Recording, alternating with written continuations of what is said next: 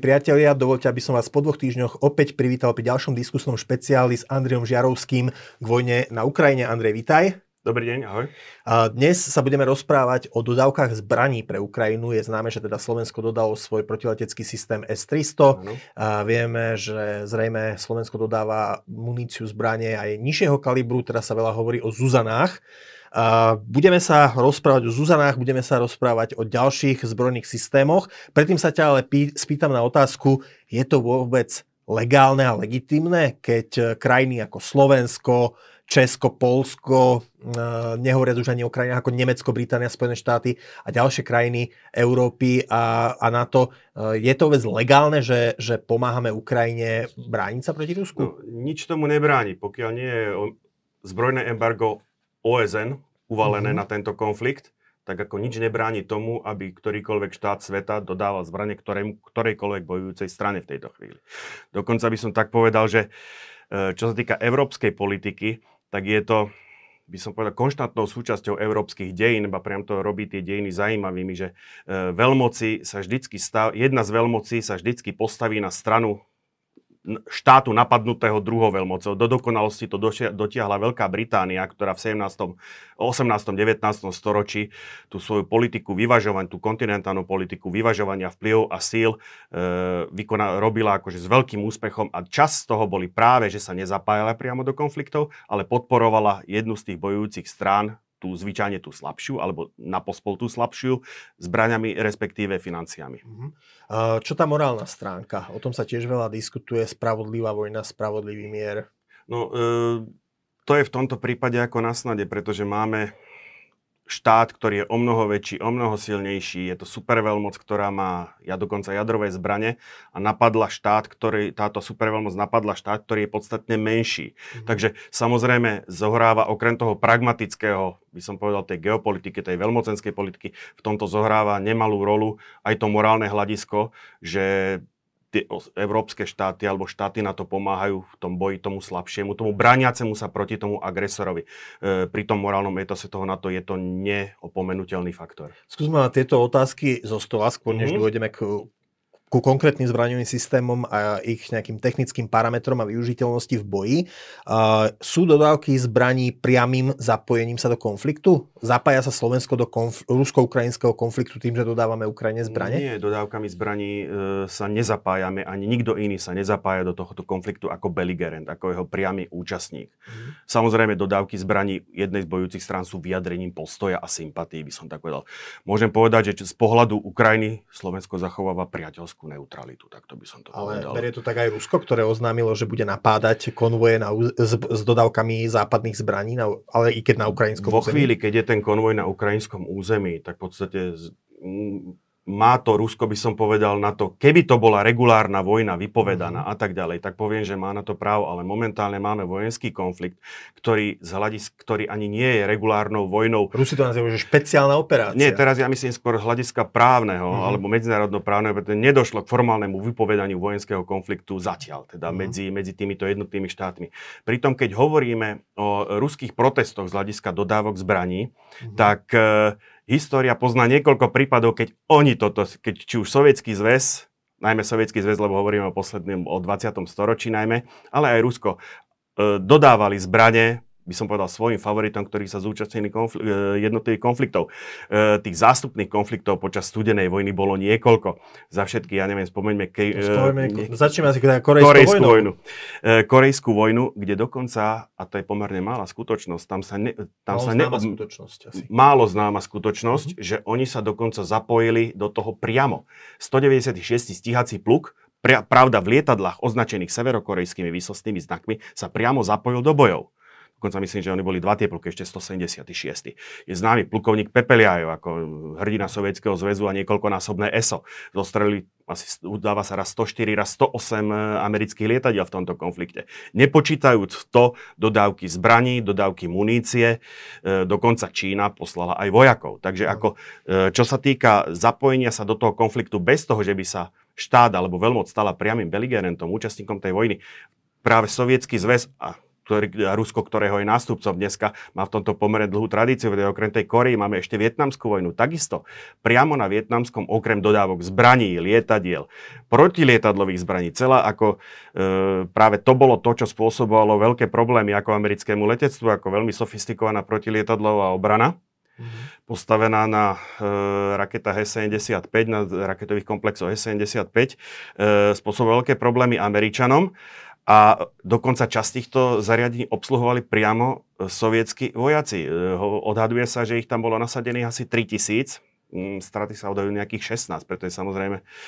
na tie protilietadlové batérie sa potom útočilo. Takisto špekuluje sa, prizná sa, toto už je špekulácia, že fakticky e, nasadili tam jednotku ostreľovačov, ktorá, sovietská, armáda, ktorá mala vyskúšať čerstvo do výzbroje zavádzané ostreľovacie pušky SVD, ktoré má vo výzbroji aj naša armáda. Mhm. Čo potom arabsko-izraelské vojny? Tam je známe, že Československo poskytlo v roku 1948, keď Izrael vznikol a hneď bol aj napadnutý arabskými susedmi, že mu poskytlo zbranie ano. a dodnes najmä česká diplomácia, neviem ako slovenská, na tomto stavia a teda vždy sa to teda tak pripomína. Čiže ako Izraelci to zrejme veľmi váži. Ako to bolo možno s týmto príkladom? No tak e, je tam, tam vznikla taká zaujímavá situácia. Československo už bolo vtedy v sovietskom bloku a sovietská zahraničná politika alebo sovietský zväz očakával, vzhľadom k tomu, že E, vedúci politici Izraele, vtedajšieho Izraela, e, mali veľmi silne lavicové sklony, že jednoducho ten Izrael sa nejakým spôsobom začlení do, te, do tej sovietskej sféry vplyvu, tak Česko, aby sa samozrejme zase nezapojila veľmi moc napriamo, tak e, spadlo to na Československo, ktoré malo v podstate naj, najvyspelejší zbrojný priemysel zo všetkých tých štátov v danom momente, ktorí tvorili sovietskú sféru vplyvu. A Československo skutočne bolo prvým štátom, ktorý dodal dodávky Izraelu. Dá sa povedať, že tá vojna za nezávislosť v 1948 bez československých zbraní by nebola nebola, nebola úspešne završená, alebo Izrael by ju nevyhral.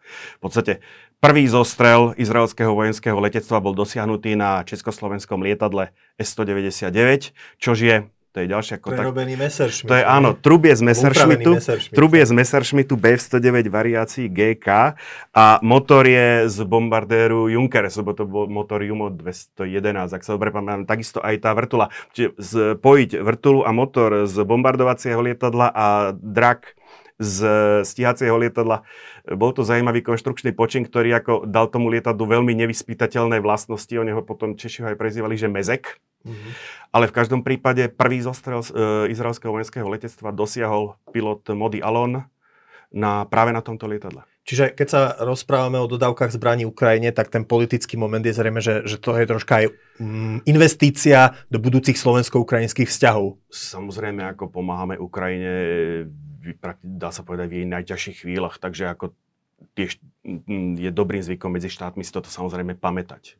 Mm-hmm. Takže a na druhej strane zase samozrejme potom tá argumentácia Lavrova a spol e, o, o zapájaní sa a o neprípustnosti dodávok je samozrejme účelová v tomto prípade. Ale ako som už e, pred chvíľkou povedal, e, Sovietský zväz robil svojho času to isté. Zrejme potom, keď, iz, ukázal, mm-hmm. keď sa ukázalo, že Izrael nebude komunistický štát, tak eh, sovieti stavili na arabskú kartu Áno. a teda zrejme podporovali Egypt, Sýriu a ďalšie krajiny Hej. v ich vojnách proti Izraelu. Keď sa k tomu jedno veto vrátime, tak tam skutočne e, vo chvíli na prelome ešte rokov 47-48, keď sa skutočne ukázalo, že ten Izrael pôjde tou demokratickou cestou, a nie tak v priebehu marca, v priebehu marca, apríla 1948, myslím, že ešte nejaké dobehy tam boli do júna, e, boli v podstate všetky, všetky tie dodávky ukončené, ale väčšina z nich už bola dodaná dodaná. Hmm. Bavíme sa, bavíme sa skutočne o desiatkách lietadiel, bavíme sa, bavíme sa o stovkách gulometov a nepočítajúc munícií k tomu. Uh, dobre. Uh, Doterajšie dodávky reflektovali vlastne požiadavky tej asymetrickej obrannej vojny, čiže ano. posielali javeliny, mm, Stingere. stingery, teda uh, malé ručné zbrania, relatívne malé, ktoré sa dajú, ktoré sú Presne, prenosné. To, to sú tie, tie manpad, tie, čo, ktoré sa odpalujú z pleca. Hej. A ktorý, ktorým vlastne jeden človek môže vyradiť tank, alebo vrtulník, alebo možno nízko letiace lietadlo.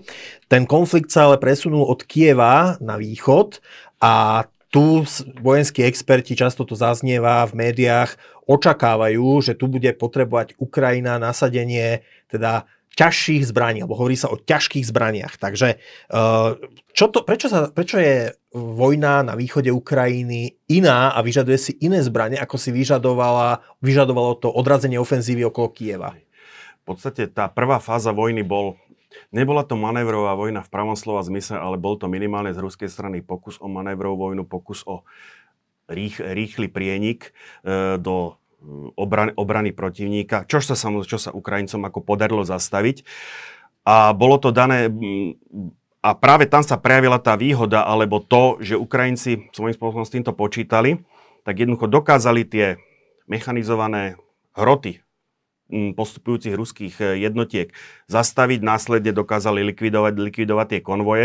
E, ale potom, čo Rusi si uvedomili, že táto taktika alebo stratégia dokonca, nevedie k cieľu a e, preskupili e, svoje sily na Donbass, zúžili výrazne front, došlo k výrazne k vyššiemu nasýteniu e, línií do, boiska e, ťažko, ťažšou technikou a v podstate začali uplatňovať to, čo poznajú už, alebo čo si vyskúšali už v Groznom na začiatku 2000 rokov počas druhej e, rusko-čečenskej vojny. Mhm. Kde jednoducho delostrelectvo, nechcem povedať, že čistí, ale jednoducho delostrelectvo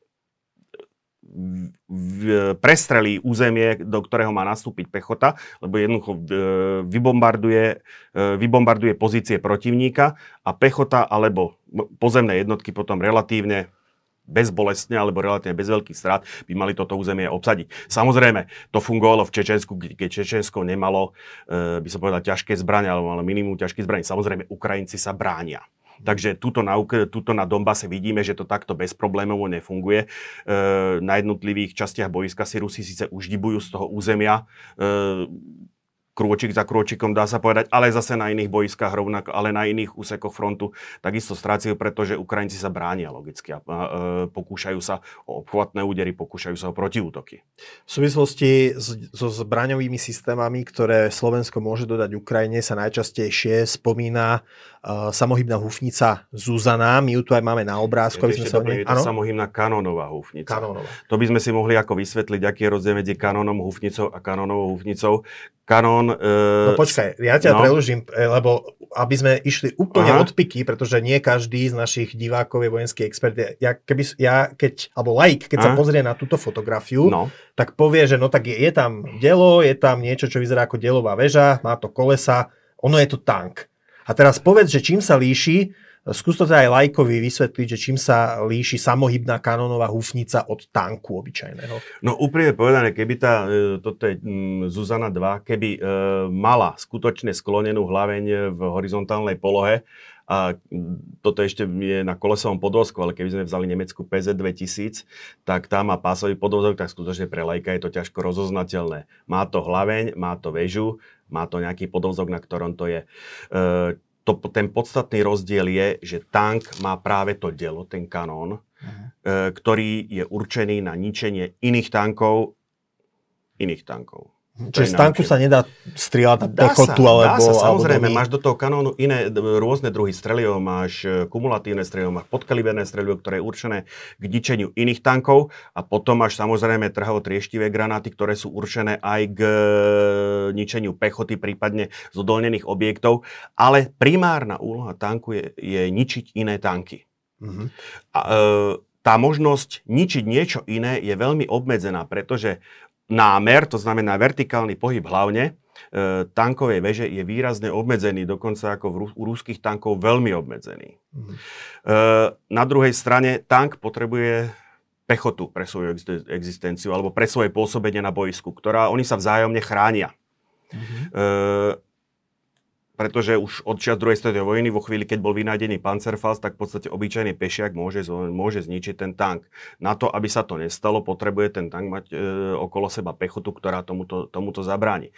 Na druhej strane, pri postupe vpred, sa narazí, narazia sa na zákopy, na zodolnené prostriedky, na, na ženíne prostriedky alebo na, na ženíne zodolnenia a na to už ten tankový kanón nemusí stačiť. Nemusí stačiť preto, lebo jednoducho strieľa by som povedal na plocho. Mm-hmm. E, tá trajektória pohybu náboja ide, ide rovno, vodorovne, možno plus minus, ale jednoducho netrafiť zákop s tankovým kanónom je problém. A preto e, existujú e, to, hu, boli vynajdené alebo boli nasadené húfnice. Nie nadarmo e, húfnice sa začali masovo používať, neboli, nevravím, že boli vynajdené, ale začali sa masovo používať práve počas Prvej svetovej vojny, ktorá sa odohrávala v zákopoch. A jednoducho obidve všetky bojujúce strany zistili, že majú síce delá, ale tými delami ten zákop jednoducho nevedia zlikviť už len preto, lebo ten granát dopadne pod e, veľmi malým uhlom. Uh-huh. Ako buď preletí ten zákop, nedoletí, prosto musí ho trafiť napriamo, inak sa nedá. Vo chvíli, keď vznikne pred zákopom ešte nejaká predprseň, e, navršená, navršené, navršená nejaká hlina, nejaké opevnenie, tak jednoducho v tej chvíli priamo palbou ten zákop sa ani nedá zasiahnuť. Takže musí sa nasať niečo, čo striela hornou skupinou uhlov, uh-huh.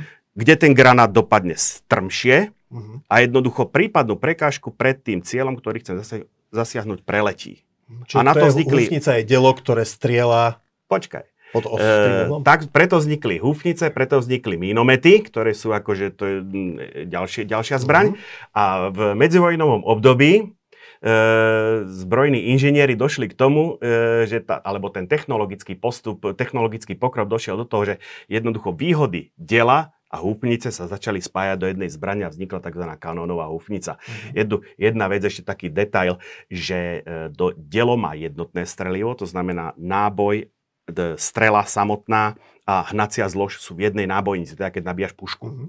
Húfnica má oddelené strelivo. Náboj a hnacia zlož sú oddelené. Je to preto, aby sa mohlo v podstate tá hnacia zlož, aby sa mohla variovať.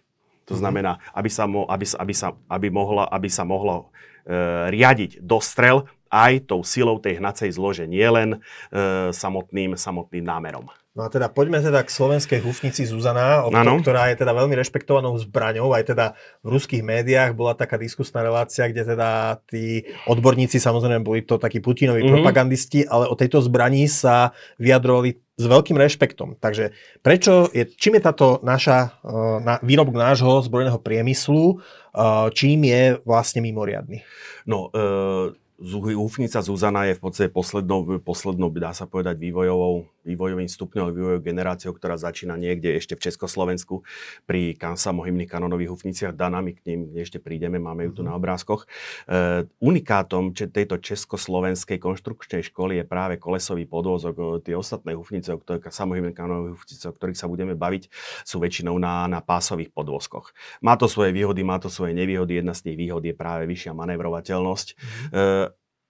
Tá, na, na tých kolesách e, sa premie, dokáže tá hufica premiesňovať rýchlejšie, mm. zaujímať postavenie palebné, odchádza z neho, čo je práve dôležité pri tzv. batériovej, protibatériovej palbe, keď jednoducho náš kanón ničí nepriateľské kanóny. Mm. Čož práve je pri tomto druhu vojny, ktorý momentálne, e, dá sa povedať, prevažuje na ukrajinskom bojsku dominantným, alebo dô, najdôležitejším potlačiť prostriedky, potlačiť delostrelecké prostriedky protivníka. To je možno na začiatku som mohol povedať, že delostrelecu sa tak trošku prezýva, že kráľovná boiska.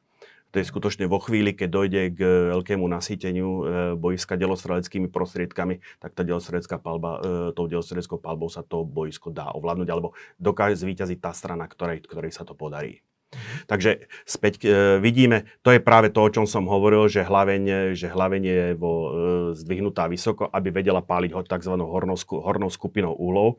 E, to, čo robí Zuzanu zaujímavou, je práve táto väža, kde je nabíjací automat, to znamená nabíjanie, výber streliva, e, konfigurácia tej zlože, všetko prebieha, všetko prebieha, dá sa povedať, automaticky. E, riadi, to, riadi to jeden, jeden, jeden, jeden človek s pomocou ešte jedného. Tá väža je otočná? Alebo... Je otočná. Nie je otočná úplne 360 stupňov, ale mm. je otočná, teraz presne nepoviem, 30 alebo 40 stupňov do strany.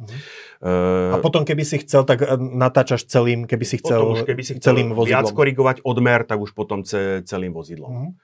No. Uh, vidíme, posádka je chránená v pancierovej veži. Uh, myslím, že je tam ponúk, uh, poskytuje to ochranu do zásahu uh, veľkorážovým gulometom 14,5 mm, čož prevedené na inak predstavuje celkom slušnú ochranu alebo veľmi dobrú ochranu proti tzv. črepinovému, črepinovému efektu. To je, keby v prípade, keby v blízkosti e, samohymnej kanónovej húfnice naopak začali vybuchovať granáty nepriateľské. Takže mhm. posádka je chránená. Uh, podarila by sa, podarila, poradila by, sa, by si táto zbraň s javelínmi? alebo naopak? Lebo vieme, že nejaké tie javeliny... Javeliny, javelin odpaluje človek z pleca, takže to pešiak, je, pešiak nie je cieľom, alebo solo pešiak nie je cieľom. Nie, nie, myslel, to mi je jasné, ale naopak si to myslím, že keby... keby Bez problému. Eh, Javelin by zničil teda Zuzanu. Lebo Hej. pýtam sa preto, lebo... Keď zničí tank, zničí, zničí aj toto. Lebo pýtam sa preto, mm. lebo mnohé z tých Javelinov teda skončili aj v rukách povstalcov ano. na Donbase, aj v rukách, mm. určite aj v rukách uh, ruskej armády, ktorá ju zase, ich, mm. ich zase môže použiť proti Takto, Ukrajincom. No, možno trošku odbočíme. Rusi majú svoje vlastné protitankové systémy, ako určite nejaké nieč, niečo ukoristí, ale takisto ako predpokladám, že aj Ukrajinci používajú neviem, systém Kornet alebo niečo také, čo mhm. zase, čo zase používajú Rusi. Teraz nechcem tu polemizovať, ktorý systém je lepší, ktorý horší E, platí obecne, že ten Javelin je ďaleko, by som povedal, univerzálnejší, flexibilnejší a odolnejší voči rušeniu. A teda aj tie uh, pôvodne ruské uh, protitankové zbranie, tak tie by si poradili so Zuzanou, s jej pancierom a podobne? On takto, tých 14,5 mm, ako hovorím, odolá črepine, ale neodolá priamému zásahu. Uh-huh neodolá priame. Už e, keď to do, táto zbraň je určená na to, aby nebola priamo na línii dotyku. E, dostrel tejto zbrane sa pohybuje 30-40 km, niekedy viac podľa druhu streliva. E, pri strelive s novým efektom je to cez 40 km. Takže táto zbraň nie je priamo na línii dotyku. Nič menej samozrejme nedá sa vylúčiť, že sa v jej blízkosti vyskytne, ja neviem, či už paradezantný výsadok, alebo neviem, jednotka, ktorá je vysadená do tyla, do tyla protivníka, ale primárna ochrana toho pancierovania, ktoré, tá, ktoré táto samohymná kanónová hufnica má, je ochrániť posádku pred nepriateľskou palbou, pred nepriateľským delostrelectvom. Uh, hovorí sa teda, že Slovensko by mohlo dodať asi pol tucta mm-hmm. týchto Zuzán Ukrajine. Čo s nimi Ukrajinci môžu reálne na tom boisku robiť? Vieš zhruba, aká je výzbroj a ciele ruskej strany, vieš, že mm. čo musia dokázať Ukrajinci. Čo, na čo presne by to dokázali použiť? No, ja sa ešte vrátim k tým technickým aspektom, že práve e, tieto československé hufnice, ktorých Zuzana je posledným vývojnicom, bolo, boli pioniermi v presadzovaní alebo v zavádzaní tzv. salového efektu. Jeden, jedno dielo, alebo teda jedna zbraň vie vystreliť v sérii niekoľko, počíta sa 4, 4 rany, ktoré dopadnú na cieľ vo veľmi krátkom časovom rozsahu. Dosahuje sa to práve zmenou toho námeru a zmenou tej hnacej zlože. A to je práve otázka, e, odpoveď na tvoju otázku, že čo tým vie dosiahnuť. Tieto zbranie sú perfektné na protibatériovú palbu, to znamená na potláčanie nepriateľského delostrelectva. Mm-hmm. Primár. Samozrejme, e, vzhľadom k tomu, že tieto zbranie e, sú veľmi presné, ako na delostrelec, na delostreleckú zbraň. E, samohymné kanónové sú schopné ničiť bodové ciele, sú schopné zničiť, e, sú schopné ničiť e, sústredenia, sústredenia jednotiek, sú schopné ničiť opevnenia, e, sú, sú, schopné, sú schopné v podstate pár takýchto vhodne umiestnených batérií a vhodne umiestnených e, e kanónových húfnic e, vie rozbiť útok. Mm-hmm. Za prvej svetovej sa niekoľkokrát stávalo. Rakúsko-horská armáda trpela chronickým nedostatkom, e, nedostatkom živej sily. Vynahradzovala to svojou unikátnou spôsobilosťou. E, mala vo výzbroji 30,5 cm to neboli kanonové, to boli obyčajné hufnice, dokonca niekde sa používa termín mažiar, mali mhm. kratšiu hlaveň. E, špeciálne v podstate uspôsobené k tomu práve k tej palbe tým, tou vysoko, e, vyššou skupinou uhlov, dva takéto kanóny boli schopné zastaviť útok nepriateľského pluku. Ale hovorím, to, toto je 155 mm, no, v prípade tých rakúskych e, to bolo 305 mm. Mm. To vzor 11, potom bol vzor 16. Existuje nejaká obrana priamo proti tým letiacim nábojom? Ak, ak, ak je presne zacielený, tak veľmi nie. Iba utekať z toho Iba miesta. ako pokiaľ nie si pod e, dvoma metrami, tri, troma metrami betónu, tak un, no. e, máš šancu jednoducho zalahnúť za nejakú terén, terén, terénnu, terénnu vlnu alebo niečo také, pokiaľ to nedostaneš napriamo, pokiaľ to nepadne priamo ako na toho vojaka, tak e, toto by ho mohlo zachrániť, ale nič tá tlaková vlna je ako veľmi silná. Minimálne ho to e, otrasie a vyradí z boja na niekoľko minút. O, staršia verzia bola teda tá Dana, ktorú mm. má vo výzbroji e, Česká armáda a on, Česi už aj nejaké Dany poslali na Ukrajinu. Áno. Teraz, e, keď sa, e, ty si už spomenul Kaliber, mm. ako je to so, so strelivom? Bude, má Ukrajina strelivo na tieto no. zbranie dodané z Čiech a zo Slovenska? Dana, Dana je robená podľa ešte štandardov Varšavskej zmluvy, takže používa 150, je kalibru 152 mm tohoto, tejto, tohoto streliva, e, myslím, predpokladám, že Ukrajinci majú relatívne dosť. E, Zuzany. A tu je ešte jeden taký zaujímavý záber mm-hmm. Zuzany. Proste toto, tento krížik, to, to, sú, to je nádherná ukážka, ako funguje ústevá brzda. Len no, tak pre zaujímavosť. No, e, vo chvíli, keď prelieta kurzor, no kurzorom si nepomôžem, aspoň takto. Vo chvíli, keď prelieta e, strela ústím, ústím e, hlavne, tak plyny odchádzajú aj do bokov. Vidno to mm-hmm. tuto nádherne. A v podstate kracuje sa tým zákaz. Mhm. Že podľa zákona, zákona zachovania hybnosti, strela, ktorá letí vpred, hlaveň proti nej ide dozadu. Mm-hmm. E. A práve toto, to, tá, toto opatrenie, tzv. ústevá brzda, e, znižuje výrazne, alebo skracuje ten zákaz, ten zadný pohyb hlavne. No, toto je, toto je práve dana.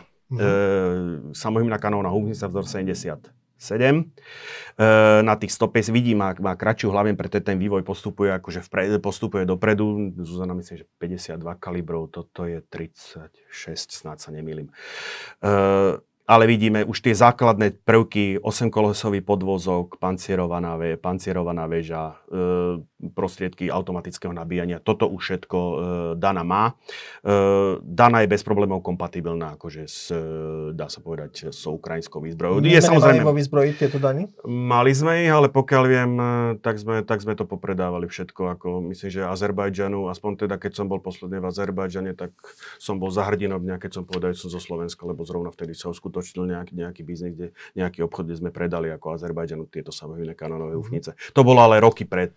ako, ako teda vyriešia uh, ten problém uh, so kalibrom streliva u No musí Zuzán. Musí Budeme sa, musieť musí dodať sa im dodať, strelivo, áno, buď, či už my, alebo niektorý štát na to, lebo toto je zase strelivo, ktoré je kompatibilné so štandardami NATO, takže bude im ne, bude nevyhnutné dodať Ukrajine potrebné množstvo streliva. Mm. Ako no, čo sa týka, tam sa odhaduje nejak 100 tisíc nábojov za mesiac, že minú, alebo niečo také, takže to, je ako, to, to, to, to sú ako veľmi, veľmi, veľké, veľmi veľké čísla, ktoré svedčia práve o tom, že tá vojna sa vstúpila do takej zanej tej opotrebovacej fázy. A preto je práve ako, to je možno v, tej, v tomto, tejto, tomto opotrebovacom štádiu kon, konfliktu, je to možno pre tú Ukrajinu ešte dôležitejšie než na tom začiatku, pretože momentálne ide o to skutočne, kto dlhšie vydrží so zásobami.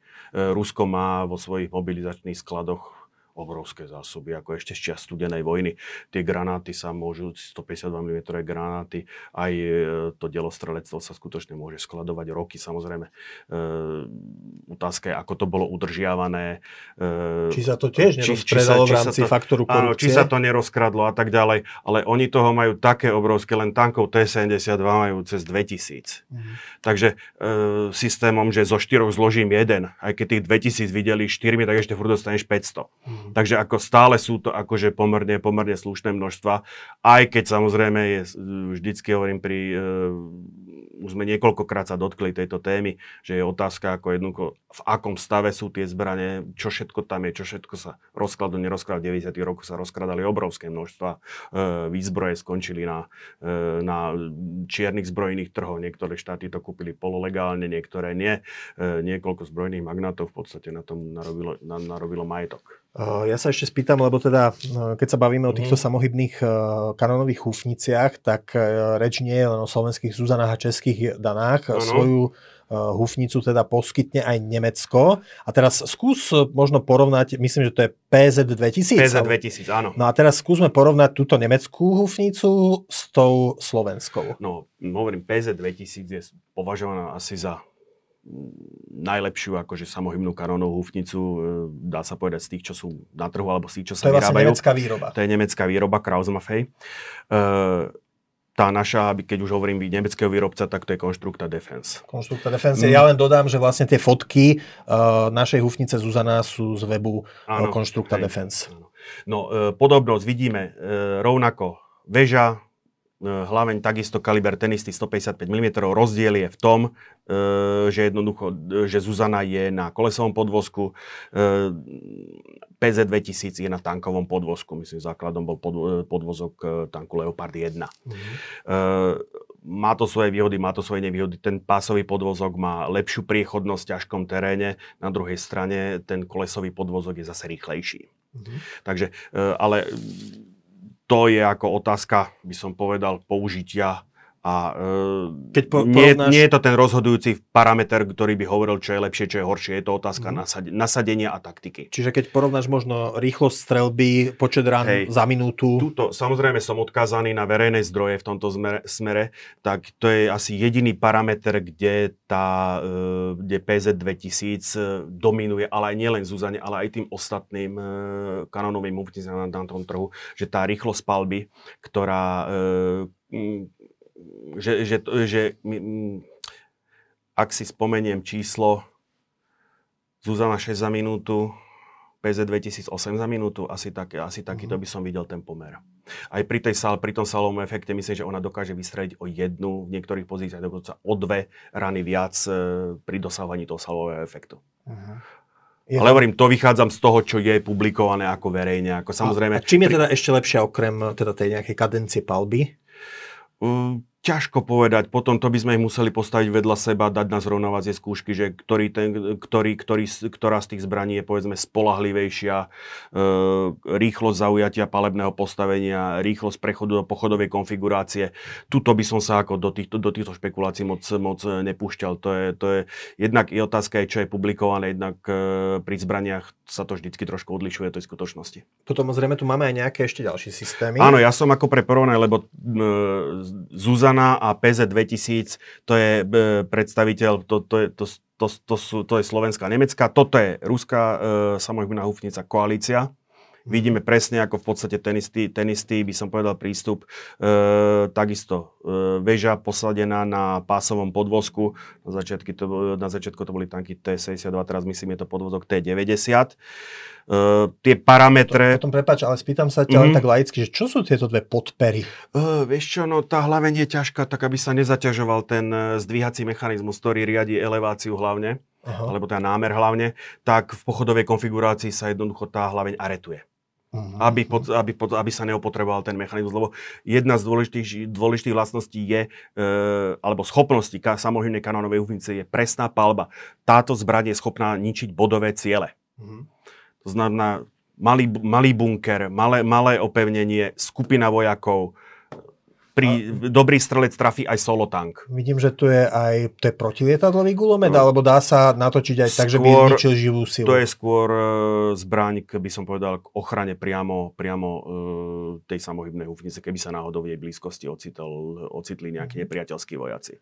Tie možnosti strieľať na vzdušné ciele. Áno, evidentne je to možné, ten námer tomu zodpoveda, ale skôr jedne, keby išlo o helikoptéru alebo niečo také. Keď ju porovnávaš teda s PZ 2000 a našou Zuzanou, prípadne s tou českou Tie danou? parametre sú porovnané porovnateľné. Z toho, čo je publikované, je to porovnateľné. Čiže hovoríme o tej istej triede zbraní. Hovoríme, hovoríme o po, úplne porovnateľných, porovnateľných mm-hmm. zbraniach. Dobre, po, poďme k ďalším no, systémom. No toto je, o, takisto bola diskutovaná táto zbraň. Toto je staršia samohybná hufňa 122 mm.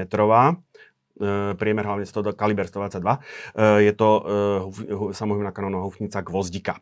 Vidím ale, že toto, táto má slovenský dvojkríž. Áno, má, majú čiže... vo výzbroji slovenská, slovenská armáda alebo malá, ak sme ju nepredali medzi tým. Uh-huh. Toto je takisto zbraň, ktorá je plne kompatibilná s e, tým, čo má Ukrajina. Uh-huh. Predpokladám, ak ju máme, myslím, že priamo zaradená vo výzbroji e, našich mechanizovaných brigád nie je.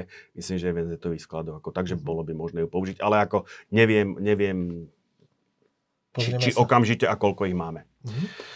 Toto je to v zásade na ukážku. Toto je momentálne moment, e, zástupca, by som mm, povedal, samohybných kanónových húfnic ľahkých, ktoré sa umiestňujú ako na podvozky nákladných aut. Tuto je francúzsky Cezar, on je ešte e, Archer, to je Bofors ho vyrába, mám taký pocit. E, tieto zbranie, by som povedal, nie som si istý, či to nie je slepá vetva vývoja, pretože reagovali na situáciu, ktorá vznikala v 90. rokoch, keď e, západné armády, alebo armády obecne podnikali nie, neboli stávané na regulárnu vojnu, ale na expedičné, expedičné, by som povedal, zásahy niek- niekde ďaleko od vlastného teritoria, či už to bolo v Iraku, či už to bolo v Juhoslávii a podobne.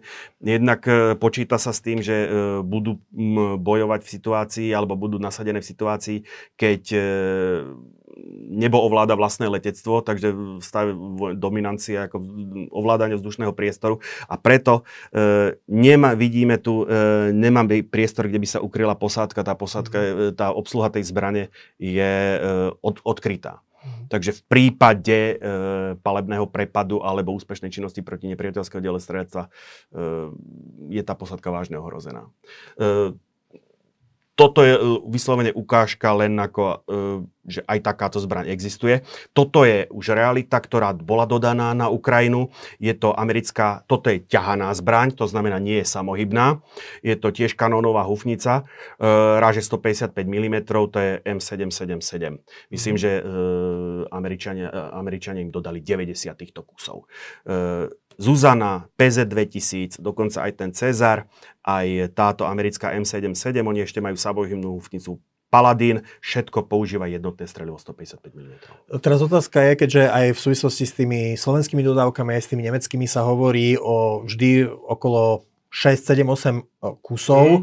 Keď si to zrátame, aké, koľko muziky môžu mať s takýmito, s toľkýmito hudobnými nástrojmi Ukrajinci. Hej? Keď, no. Lebo je to relatívne malých kusoch, už táto americká, čo si spomenul, tak to sú desiatky, čiže to je zrejme oveľa väčší game changer, hej, meničery, meni, menič situácie na boisku. Čo s tým Ukrajina, čo im môžu jednotlivé krajiny dodať, môže narobiť na No ja odpoviem boisku? tak trošku o, o, o klukov. Uh, my sme doteraz donedávna mali všeho všudy 16 Zuzán, tej predchádzajúcej, Zuzan 2, ale predchádzajúcej generácie alebo predchádzajúcej vývojovej rady.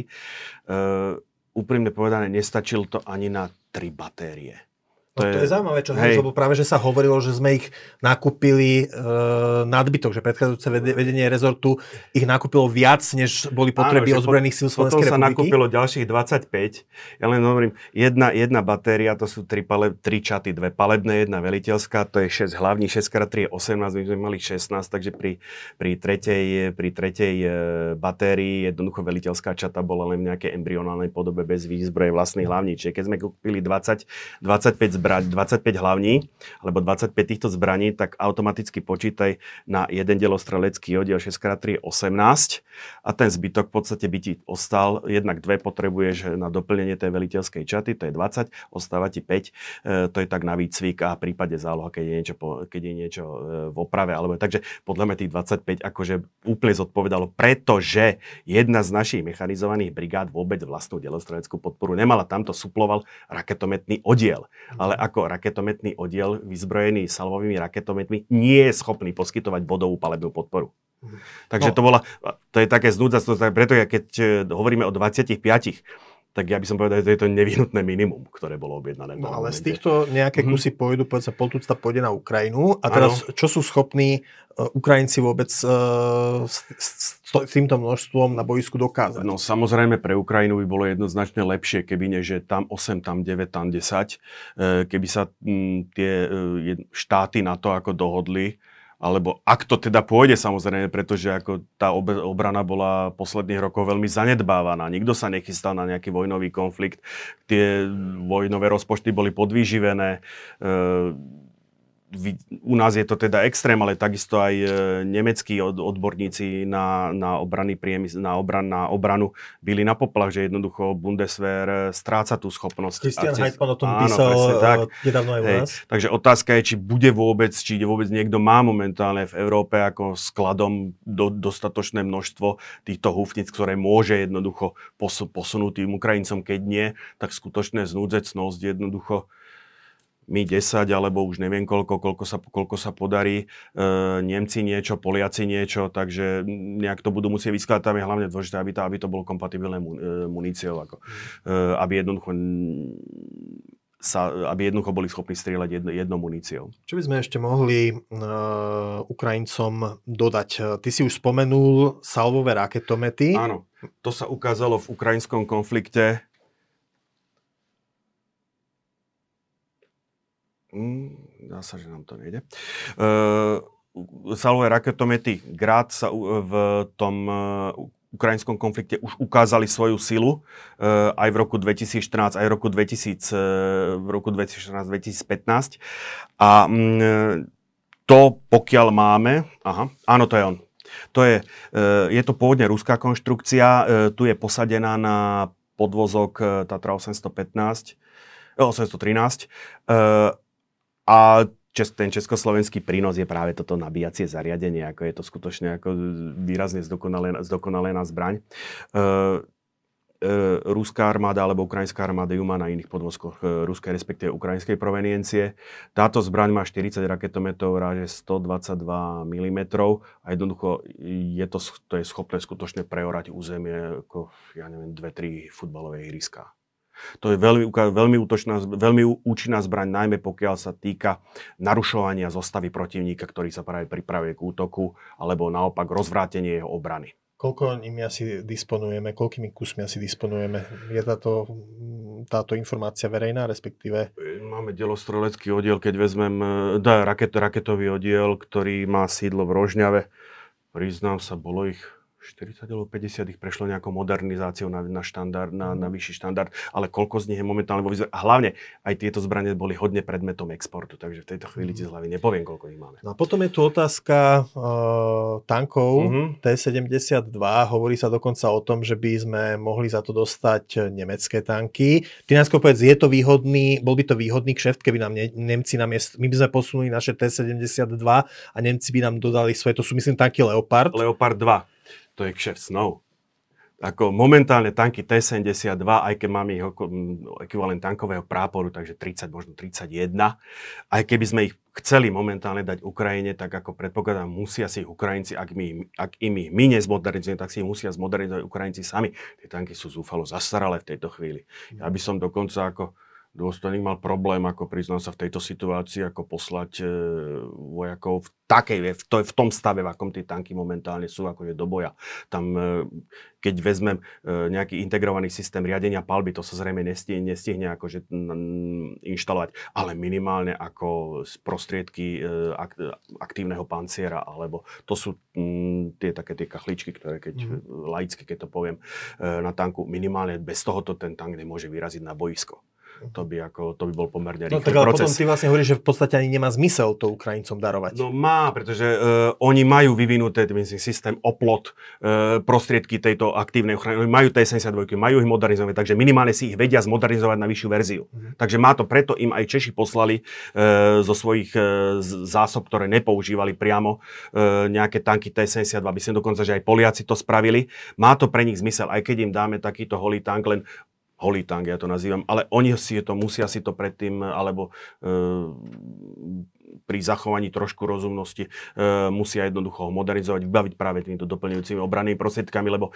pri dnešných ten Javelin e, alebo ten ruský Kornet s tým počíta, že ten tank má e, aktívne, e, aktívne pancierovanie, že má nejaké prostriedky, e, ktorými sa bráni proti tej tandemovej kumulatívnej hlavici. Keď tam pošleme obyčajnú T-72 s homogénnym pancierom, to je ľahká korisť. Uh, ešte sa teda spýtam, teda tie Leopardy, tie myslím, že kúpilo aj Maďarsko nedávno. Maďarsko išlo dokonca ešte ďalej. E, v Maďarsku sa stavia fabrika, ktorá bude stavať Leopardy v najnovšej verzii A7+. Ja predpokladám, že nám Nemci ponúknú, ponúknú e, zo svojich e, rezerv skladov, to bude verzia A4, mm. ktorá je ale stále niekoľkonásobne bojové efekty, z hľadiska bojového hľadiska efektívnejšia ako tie T-72, čo máme, to je zúfalstvo. Mm. Uh, teraz uh, aká bude ale bojaschopnosť slovenskej armády, keď všetko posunieme na Ukrajinu a budeme čakať e, lietadla, vieme, že stíhačky F-16 meškajú, budú mať meškanie, e, nevieme, kedy nám možno dodajú náhradu e, Nemci za tanky, Áno, hovorí sa, že nebo nám budú chrániť Poliaci a teraz protilietadlovú obranu suplujú troška Nemci, Holandiania. Mm. Môžeme si ale dovoliť my dávať všetky tieto naše zbranie Ukrajine a uh, istým spôsobom nemať potom teraz za neadekvátnu ja, hovorím, ja som skôr na tú históriu, takže teraz z môjho pohľadu sa pustím trošku na, na opačnú stranu, ale keby došlo k tomu, že protivník stojí na našich hraniciach, tak uh, jak som povedal, tie staré T-72, tie uh, zúzany v tých množstvách, ktoré máme momentálne, uh, by nám pomohli jedine zase v tej situácii, keby nám pomohli naši spojenci. Mm-hmm. Ako sama o sebe. Hovorím, tie, o tých T-72 tam sa ani nemusíme baviť. To je to samé ako ten systém S-300. Sám o sebe u nás má veľmi pochyb, mal veľmi pochybnú hodnotu. E, Ukrajincom vie pomôcť, Ukrajincom integrálne. In, jednak predpokladám, že, si, že vedia urobiť jeho dielčiu modernizáciu na vyšší štandard, ktorý nás obišiel, takisto ho vedia integrálne začne do svojho systému protizdušnej obrany, čož aj urobili. T-72 už som hovoril. Čo sa týka, keď sa vrátim ešte jedným slovom k tej protizdušnej obrane, Slovensko popri to, po tom, čo tu máme 4 batérie Patriotov, takúto kvalitnú protizdušnú obranu v živote nemalo. Deto vo chvíli, pokiaľ sa e, nášmu ministerstvu obrany, e, a ja im celku fandím v tomto smere, podarí skutočne dojednať, a teraz neviem, či to už bude tankový prápor za tankový prápor alebo nejakým iným množstvom, podarí dojednať z rezerv Bundeswehru, ktorý si to uvedomuje, Nemci si to uvedomujú a ide o to tú obranu posunúť čo najviac dopredu, takže len momentálne ako keď, keď to poviem, tak naša obrana momentálne je niekde pri Donecku z hľadiska, ako, z hľadiska NATO, z hľadiska ambícií, to, čo aj prezentovalo Rusko. Takže síce nie som, nie som z toho nejaký, nejaký moc značený, ale áno, momentálne je to tak, že najlepšie poslúžime obrany schopnosti Slovenska, keď tie zbranie, keď, keď tie zbranie postupíme Ukrajincom, ktorých potrebujú. Takže a my tým získame čas na dozbrojenie, pretože e, fakticky 30 rokov sa tu obrana zhendbávala. My sme si mysleli, alebo teda politické elity štátu si mysleli jednoducho, že takto bezpečne to bude na, že to bude na veky, že jednoznačného nepriateľa nemáme. Problém je v tom, že ten stav obrany krajiny sa nedá zmeniť e, zapnutím vypínača. To je proces. Vyrobiť tie zbrania a vycvičiť k nemu posádky. Nehovoriac to trvá. o obstarávaní. Ako, a nehovoriac ešte k tomu, že máme veľmi, akože by som povedal, rigidný systém verejného obstarávania. No, verejnosť to berie tak, že o, ide, idú, sa tu na, idú sa tu nakupovať drahé vojenské hračky, ale teda ja, keď občas som mal možnosť hovoriť s profesionálnymi vojakmi, tak hovorili, že mnohé z toho, čo, čo máme vo výzbroji, je že až nebezpečné pre tých vojakov používať, lebo ano. tým, že sa to môžeš o tom povedať napríklad viac? Že tak nebezpečné. To by som ako e, do, týchto, do týchto debat by som sa nepozrel. Ja ostanem pri tom, že tie zbranie, ktoré máme momentálne, e, najmä čo sa týka ťažkých zbraní, skutočne pamätajú ešte Československú socialistickú republiku na dnešnom bojisku sú zúfalo zastaralé. Jednoducho ich bojový prínos v prípade, že by skutočne došlo k tomu, že, Česko, že Slovensko je ohrozené a musí sa brániť ozbrojenou silou, ich prínos by bol e, veľmi sporný, možno skutočne v prípade tých tankoch,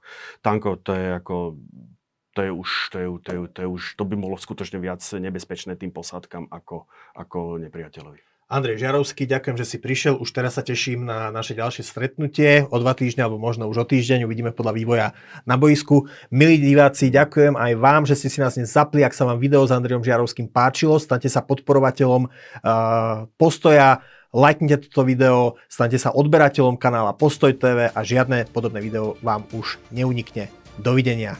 Dovidenia.